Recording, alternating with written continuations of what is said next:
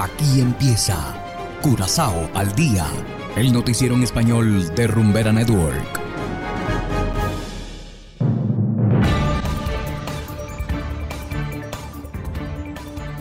Muy buenas tardes a todos los oyentes de Rumbera Curazao 107.9 FM. De igual manera saludamos a quienes nos escuchan a través de noticiascurazao.com.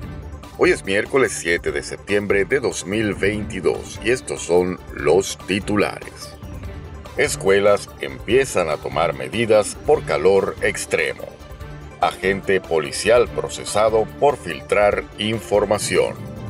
Casi 3.000 trabajadores esperan puesta en marcha de la refinería.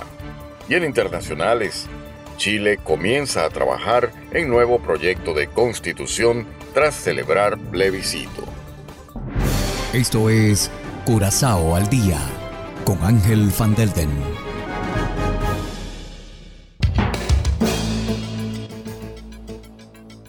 Empezamos con las noticias de interés local.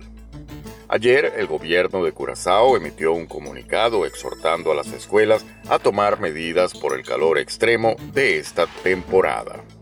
En base a esto, los alumnos de muchas escuelas podrán ir a clase con ropa de gimnasia. En algunos casos habrá jarras con agua fría disponibles para los alumnos. Además de esto, las escuelas podrán utilizar horarios reducidos en caso de haber código amarillo. La mayoría de las juntas escolares ya han empezado a aplicar las medidas para hacer frente al calor según las instrucciones dadas por el Ministerio de Educación. Y en materia judicial, el Ministerio Público ha exigido 120 horas de servicio comunitario para un agente que presuntamente filtró información confidencial. El agente habría dicho, entre otras cosas, cuándo y dónde sería arrestado un sospechoso de un caso penal. Ayer se trató de fondo el caso del policía. El Ministerio Público también exige que el imputado no pueda ejercer su profesión durante dos años y un periodo de prueba de un año.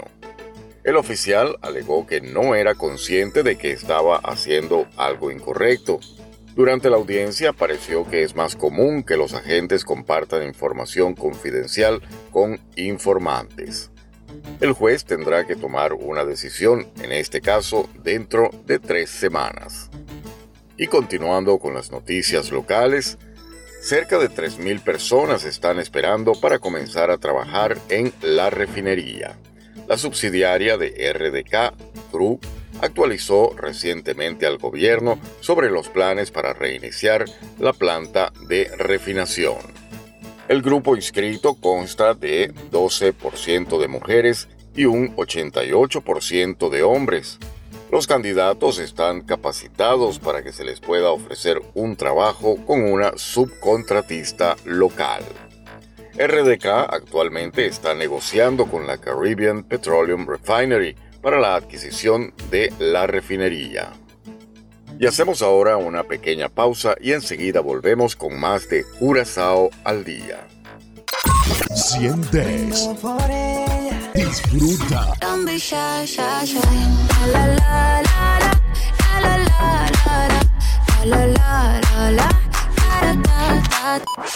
Si no lo escuchas aquí, no existe. No existe. Zumba.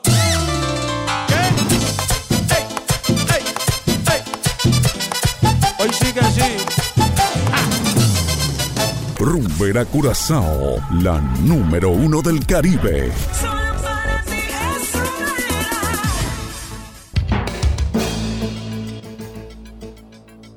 Y seguimos ahora en el ámbito internacional. Chile comienza a trabajar en nuevo proyecto de constitución tras celebrar un plebiscito. Escuchemos el siguiente reportaje por cortesía de La Voz de América. Los chilenos se aprestan a vivir lo que será el segundo tiempo de una ruta constitucional, luego de que una amplia mayoría del 62% rechazara este domingo una propuesta de nueva constitución. El presidente Gabriel Boric eh, comenzó a reunirse con distintos sectores políticos para trazar los primeros pasos del nuevo proceso, como ya lo había adelantado. Por ello, es que me comprometo a poner todo de mi parte para construir en conjunto con el Congreso y la sociedad civil un nuevo itinerario constituyente el constitucionalista Javier Couso explicó que Chile vuelve a foja cero jurídicamente, aunque aclara que ya existe un conocimiento ciudadano de los temas debatidos. Se mostró partidario de que la nueva convención constituyente sea menos numerosa y su trabajo se extienda como máximo durante un año. El Congreso Nacional debe aprobar una reforma a la constitución vigente que habilita o autoriza la realización de un nuevo proceso constituyente.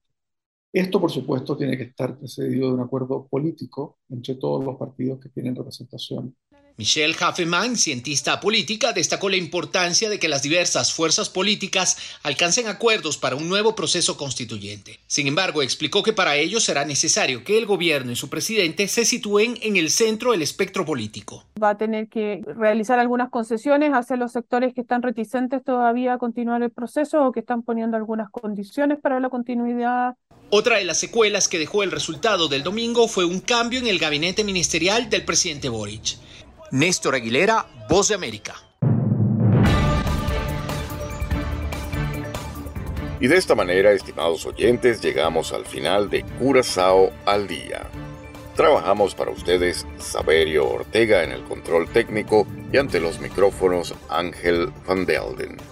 Tengan todos una feliz tarde y será hasta la próxima. Aquí termina Curazao al día el noticiero en español de Rumbera Network, 107.9 FM.